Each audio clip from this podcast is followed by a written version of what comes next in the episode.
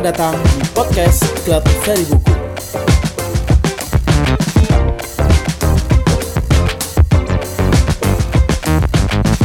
Halo kawan-kawan, kembali bersama podcast Klub Seri Buku. Saya Andrian Ervianto dari Klub Seri Buku bagian divisi eh, tata acara, koordinatornya akan memandu podcast podcast hari ini. Sekarang kita sudah masuk di podcast episode ke-6 dan kita akan mengobrol dengan Mas Mahfud Ikwan. Nah, tentunya nanti kita akan membahas tentang beberapa, beberapa hal. Ini juga kita berkolaborasi dengan DNKID. Ini eh, bisa perkenalan dulu Mas, Mas Mahfud Ikwan. Eh, nama saya Mahfud Ikhwan, eh, asal Lamongan, besar dan tua di Jogja. Eh, apa lagi ya? Eh, saya penulis. Hmm. Sudah cukup ya? ya, Mas Ikwan, Mas Mahfud Ikwan ini eh, banyak mengeluarkan menerbitkan buku, salah satunya Dawo. Ada Kambing dan Hujan, Mencintai Hujan. Eh, mencintai kambing Mas ya. Nah, nanti juga kita bakal tanya-tanya nih sama Mas Mahfud Ikwan tentang lokalitas lokalitas sastra. Gimana sih cara Mas Mahfud menulis dan bisa menjadi buku? Gimana Mas? Eh, ya, saya pikir mungkin karena karena saya penulis maka saya kemudian menulis. Jadi saya kira saya bekerja dengan cara yang sama oleh ketika seorang musisi bekerja menciptakan musik gitu loh. Eh, perupa melukis eh, apa lagi ya? Eh, fotografer memotret gitu. Jadi jadi sebenarnya kerja kerja menulis saya juga biasa saja seperti itu. Bisa disimpulkan sebenarnya karena mungkin saya tidak tahu cara yang lain untuk bekerja. Kalau kemudian pertanyaannya lebih jauh, apa apa yang membuat saya misalnya menulis dan eh, membuat buku misalnya mungkin eh karena saya pikir eh, saya punya kegelisahan, saya punya keinginan, saya punya sesuatu untuk diungkapkan, didengarkan kepada orang lain sampai entah sebagai informasi, entah sebagai suara, entah sebagai kegelisahan yang harus disalurkan kayak gitu. Dan saya tidak punya cara lain selain menulis. Kira-kira begitu. Eh, dan teman-teman bisa rasakan misalnya di podcast ini saya saya pikir tetap sampai sekarang saya bukan seorang pembicara yang baik dan mungkin karena itu juga saya menulis gitu. Saya dulu pernah di masa remaja pengen menjadi tukang gambar gitu loh. Saya menyukai komik umbul yang 36 panel itu dan saya sangat ingin menggambar seperti komik umbul itu. Tapi saya tahu dan segera tahu bahwa saya tidak punya bakat di sana. Meskipun saya pernah sangat keras melakukan mencobanya. Eh, menulis datang dengan sangat alami. Eh, saya kuliah di Jogja di sastra dan tiba-tiba kemudian ada ada desakan mungkin mungkin juga seperti eh, sebuah kenormalan kalau saya kuliah di sastra ya. Saya pikir saya akan melakukan sesuatu yang baik kalau saya menulis gitu. Karena itu yang kira-kira eh, menjadi dorongan dari apa yang saya pelajari di kampus, saya baca di buku, eh, saya pikir saya bisa lakukan juga dan waktu itu saya pikir saya bisa mengambil manfaat secara langsung.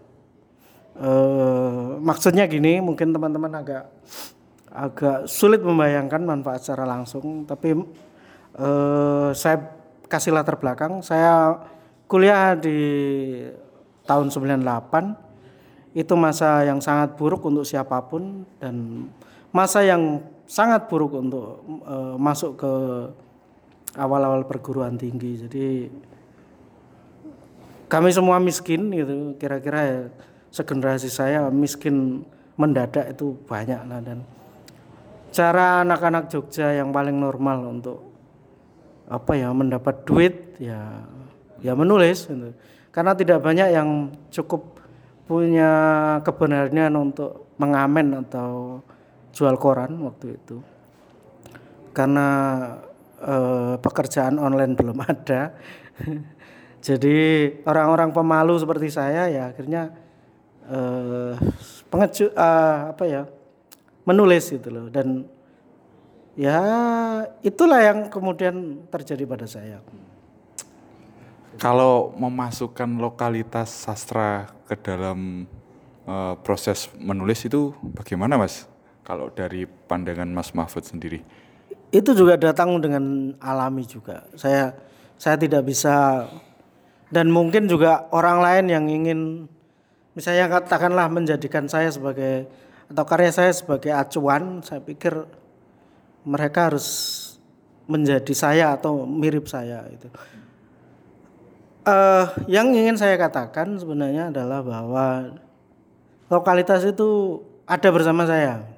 Tidak saya cari-cari, juga tidak saya cari. Uh, pada prinsipnya sebenarnya saya menulis sebagai uh, seseorang yang apa ya? Saya selalu menyebutnya saya punya tiga, uh, tiga prinsip sederhana untuk menulis menulis apa yang saya ketahui, yang saya kuasai, dan saya pahami gitu. Uh, dan itu yang kemudian memunculkan lokalitas karena it, itu yang saya kuasai gitu. Uh, ada kambing di mana-mana, ya saya cukup kuasai kambing gitu. Ada bengkoang, ada kayu, saya cukup kuasai itu. Setidaknya sebagai memori setidaknya sebagai uh, apa ya pengalaman masa kecil setidaknya sebagai sesuatu yang dekat.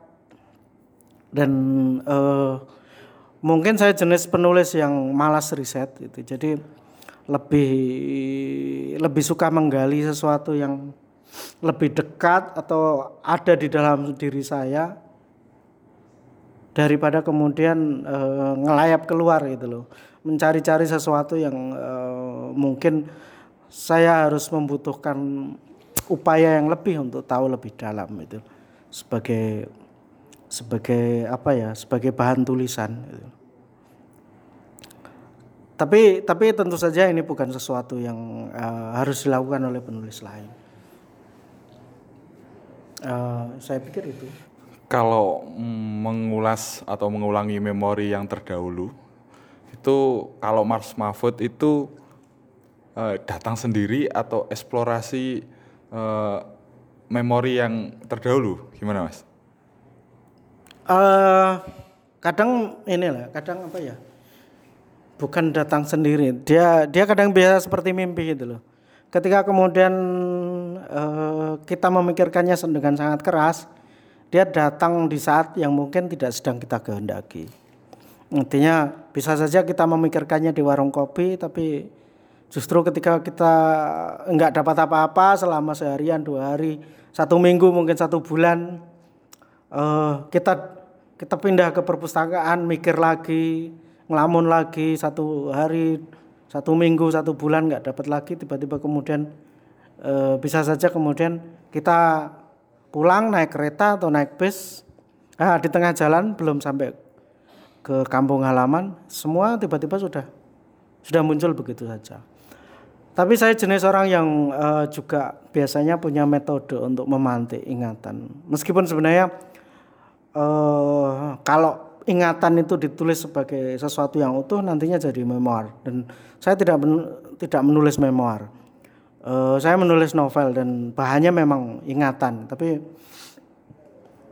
uh, tentu saja ya itu tidak tidak tidak utuh saya tulis itu dan itu biasanya saya panggil dengan macam-macam cara itu e, buku tentu saja. Jadi kalau saya bisa menemukan buku yang cocok baik fiksi maupun non fiksi ya biasanya eh, ingatan itu eh, mengalir dengan sendirinya.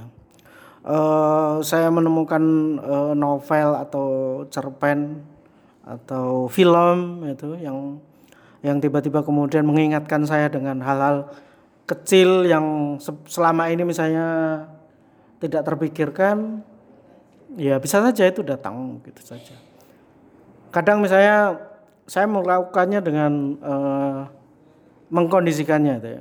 Saya memutar lagu eh, saya saya melakukan hal-hal yang dekat dengan itu misalnya apa ya eh teman-teman kalau yang pernah baca Dauk pasti tahu bahwa itu sangat sangat besar unsur eh, film dan lagu Indianya.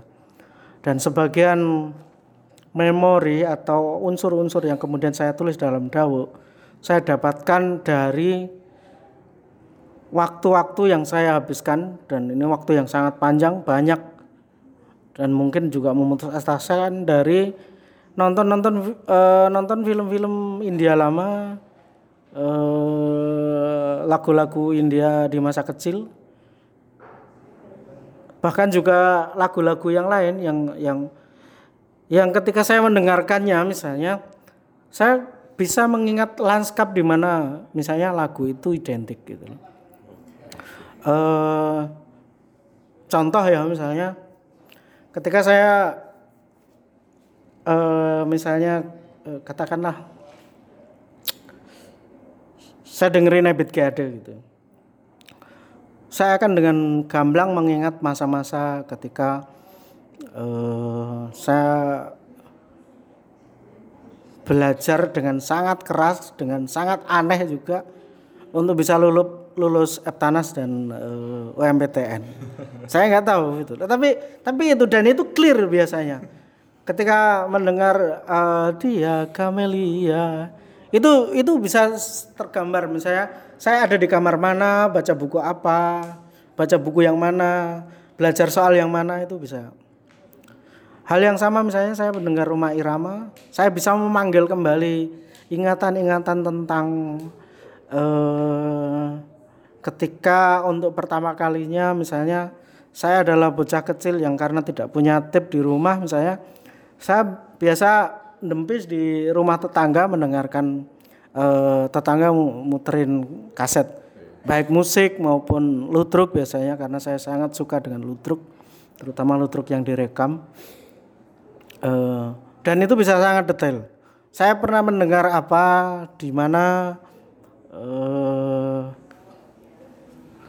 meskipun mungkin kalau tahun ini ya tahun mungkin eh, bisa bisa nanti bisa diatur, bisa dicocokkan misalnya.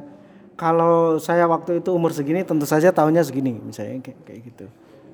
Tapi ya itu caranya itu caranya memanggil ingatan dan itu caranya juga sebenarnya me- me- apa ya me- meramu apa yang dalam ingatan itu menjadi sesuatu yang tidak tidak menjadi murni ingatan lagi gitu loh.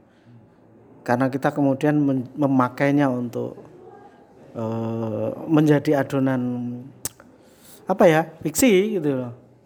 Dan teman-teman yang pernah baca karya-karya saya ya kebanyakan akan ketemu. Itu cerita-cerita yang berkisar di antara tahun 80-an, 90-an, eh, bahkan lebih belakang 70, 60. Nah, tentu saja yang 70, 60 bukan ingatan saya. Itu bagian dari riset, itu itu imajinasi yang saya pancing dari eh Oh ya, saya sampaikan juga saya seorang eh, pendengar apa ya pendengar cerita lisan yang tekun juga atau kadang ya mencuri dengar ya. dan itu biasanya juga saya pakai untuk menyusun eh, apa ya. Ya naskah imajinasi juga tapi terutama adalah karena tak saya tidak eh, ingatan saya tentu saja dibatasi oleh umur saya gitu loh dan pengetahuan saya dibatasi oleh buku yang bisa saya baca maka cerita lisan adalah penyambung lain dari apa yang mungkin orang lain lakukan sebagai riset gitu. Oke, Mas Mahfud ini lu menarik nih. eh, lebih ke prosesnya ya Mas ya, menikmati prosesnya dan juga ternyata Mas Mahfu- Mahfud ini juga se- eh, suka ngerumpi, ngerumpi juga. Tapi ini Mas, saya mau menanyakan nih, kenapa di bukunya Mas Mahfud Ikhwan itu banyak yang menyebutkan nama kambing? Apa latar belakang dari kambing? Eh, sebenarnya sederhana dan tidak mungkin sangat sangat sering saya obrolkan di banyak kesempatan ya. saya dulu pernah menggembala. Ya seperti kebanyakan anak desa. Dan eh ya mungkin saya apa ya saya seorang romantik bisa saja yang yang bisa memuntir dan mengolah ingatan yang sebenarnya pendek menjadi cerita yang berlarat-larat panjangnya. Di eh, diulang-ulang di banyak cerita dipotong-potong di banyak bagian gitu. Eh, gitu aja.